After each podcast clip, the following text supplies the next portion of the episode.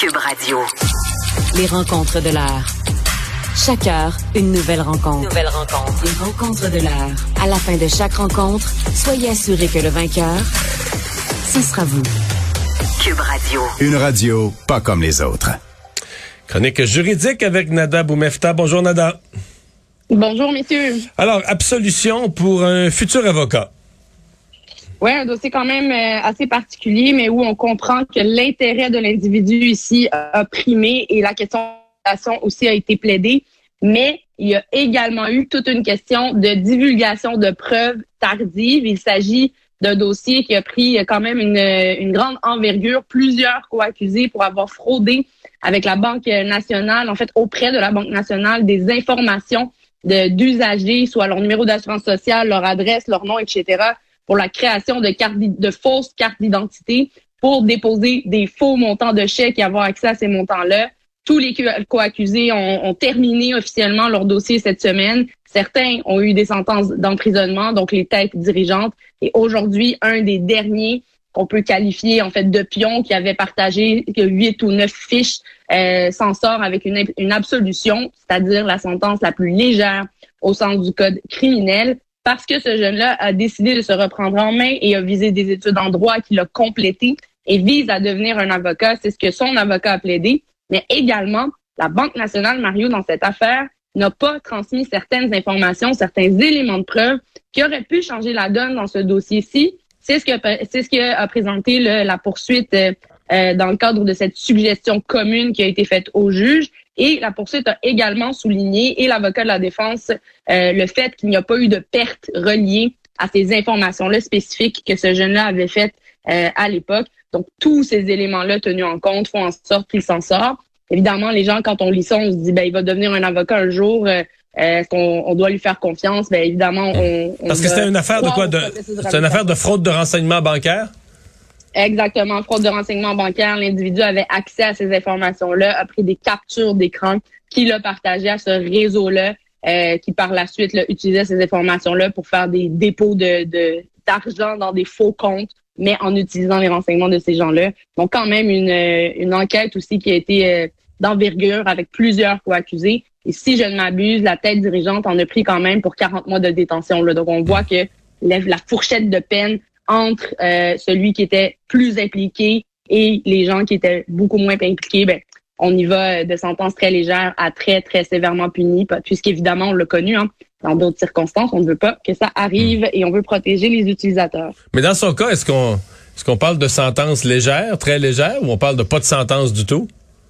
Ah ben, c'est une sentence absolument légère, c'est-à-dire que ce que ça fait dans la vie, en fait, des, gens, une absolution, euh, c'est que ça ne crée pas d'antécédents judiciaires, puis après certains moments, euh, il peut demander de tout effacer là, du système, c'est-à-dire de, du hmm. système du primitif, etc.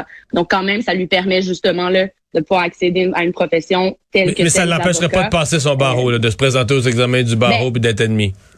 Ça, c'est autre chose. Par contre, Mario, là, et là je suis pas euh, membre, je suis pas, oui, je suis membre du barreau, mais je suis pas, en fait, euh, je fais pas partie de, de la commission. Je sais pas ce que ce jeune-là aura besoin de se justifier, mais clairement, s'il le passe dans les euh, deux, trois prochaines années, il devra déclarer cette information-là au barreau et le barreau va devoir en tenir compte, évidemment, dans son admission ou non euh, dans l'ordre professionnel. On va parler d'intervention policière auprès de personnes en crise, là, particulièrement des, euh, bon, des dossiers, par exemple, de, de, santé mentale où les policiers arrivent, des situations qui sont très complexes. Ce sont en général les premiers arrivés. Euh, moi, j'ai déjà assisté pour avoir fait un stage avec des ambulanciers, euh, un cas de schizophrénie, crise complète, mais où j'avais vu les policiers bien, intervenir très bien, on comprend que ça peut être variable selon les capacités, selon l'expérience de chacun. au point où on se demande, est-ce que ce sont les meilleurs euh, répondant pour ce genre de cas-là? D'abord, bravo pour ton expérience. Je trouve ça toujours bien. J'encourage les gens à, le vivre. Hein. Il n'y a rien comme ça. Oui, ça euh, change souvent notre perception quand même là, de voir, OK, sur le terrain, ça se passe pas toujours comme dans nos têtes. Absolument, absolument. Puis euh, justement, en parlant de terrain, nous, ce qu'on appelle ces interventions-là, on appelle ça des P38 dans le jargon police et avocat. Et quand donc on appelle le 911 les premiers arrivants, généralement, bon, ça peut être ou les, les pompiers ou les policiers, mais quand on parle de santé mentale, la question se pose sur un, la formation de ces policiers-là, mais aussi à leur capacité de rester calme et de bien gérer cette situation-là.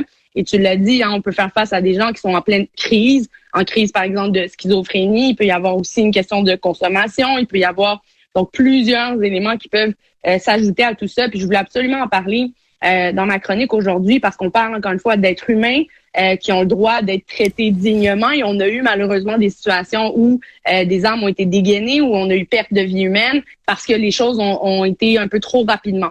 Et c'est là où la SQ a décidé de créer une formation obligatoire à tous ces agents patrouilleurs pour justement être capable de ne pas rendre une situation qui pourrait être plus simple en termes euh, de niveau d'énergie, par exemple, ou euh, d'implication ou de force ou d'utilisation de force à euh, un niveau le plus bas possible. Il y a une compréhension également de comment agir dans ces circonstances-là. Mais ce que j'aimerais ajouter, ce qu'on voit malheureusement, et je, pense que c'est pas la solution qui va tout changer. Je pense que les, les, des patrouilles mixtes, par exemple, avec des intervenants qui ont étudié là-dedans, qui connaissent et comprennent certaines particularités aussi d'éléments de, santé mentale, serait, à mon avis, intéressant, en tout cas, à essayer et à utiliser sur le terrain pour enlever un certain fardeau aussi des policiers. Et il faut pas oublier, quand un policier arrive, il est en uniforme, il est armé face à quelqu'un qui est en crise, c'est sûr que ça change la donne et que ça, ça vient influencer aussi l'état de cette personne-là. Et l'idée également, c'est de bien analyser, c'est ce que mentionnent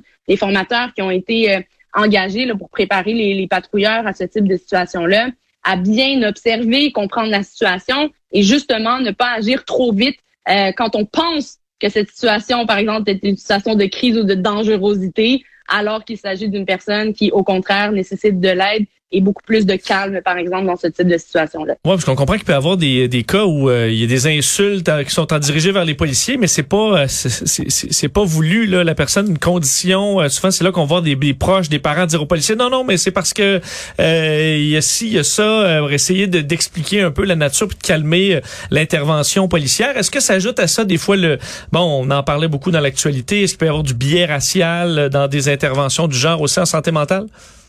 Mais absolument, je pense que c'est quelque chose qu'on peut voir et qui a été même étudié et il existe des statistiques en ce sens-là. Surtout quand, et malheureusement, je vais, je vais le faire en commentaire en même temps, on n'est jamais dans la tête de la personne qui intervient ou dans la tête de la personne qui est en crise. Ce que tu mentionnes, Vincent, de dire que ah, les, les, les, proches pourraient dire aux policiers, mais rappelons qu'il y a beaucoup de personnes qui sont seules hein, ou des, des gens qui sont dans la rue, qui ont personne autour d'eux pour parler à leur place.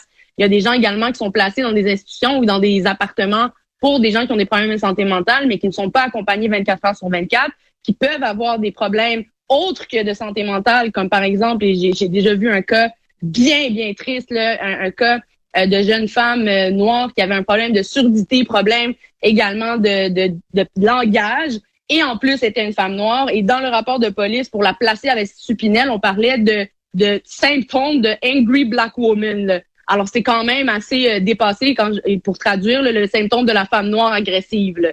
Donc, c'est quand même euh, assez frappant et patent de voir qu'il y a encore ce type de stéréotypes-là qui peuvent être associés d'abord à la couleur de peau, mais également euh, aux problèmes de santé mentale. Et cette dame-là, malheureusement, n'a même pas eu accès à un interprète de langage des signes pour se faire comprendre de la part des policiers et a été malheureusement est resté placé là, pendant longtemps. J'ai d'autres cas également, puis on peut le voir. Hein, on attend évidemment l'enquête du BEI, dans l'histoire euh, triste qui s'est passée à Repentigny, où la mère a appelé la police pour euh, avoir de l'aide pour son garçon et finalement, on s'est retrouvé à lui tirer dessus. Tu parles de situations où on insulte les policiers, mais il y a aussi des cas où la, personne peut se retrouver armée et peut effectivement là, représenter une source de danger, mais de là ajouter ou dire que bon, là, il est encore plus dangereux parce que c'est un individu noir, ben ça, ce sont les billets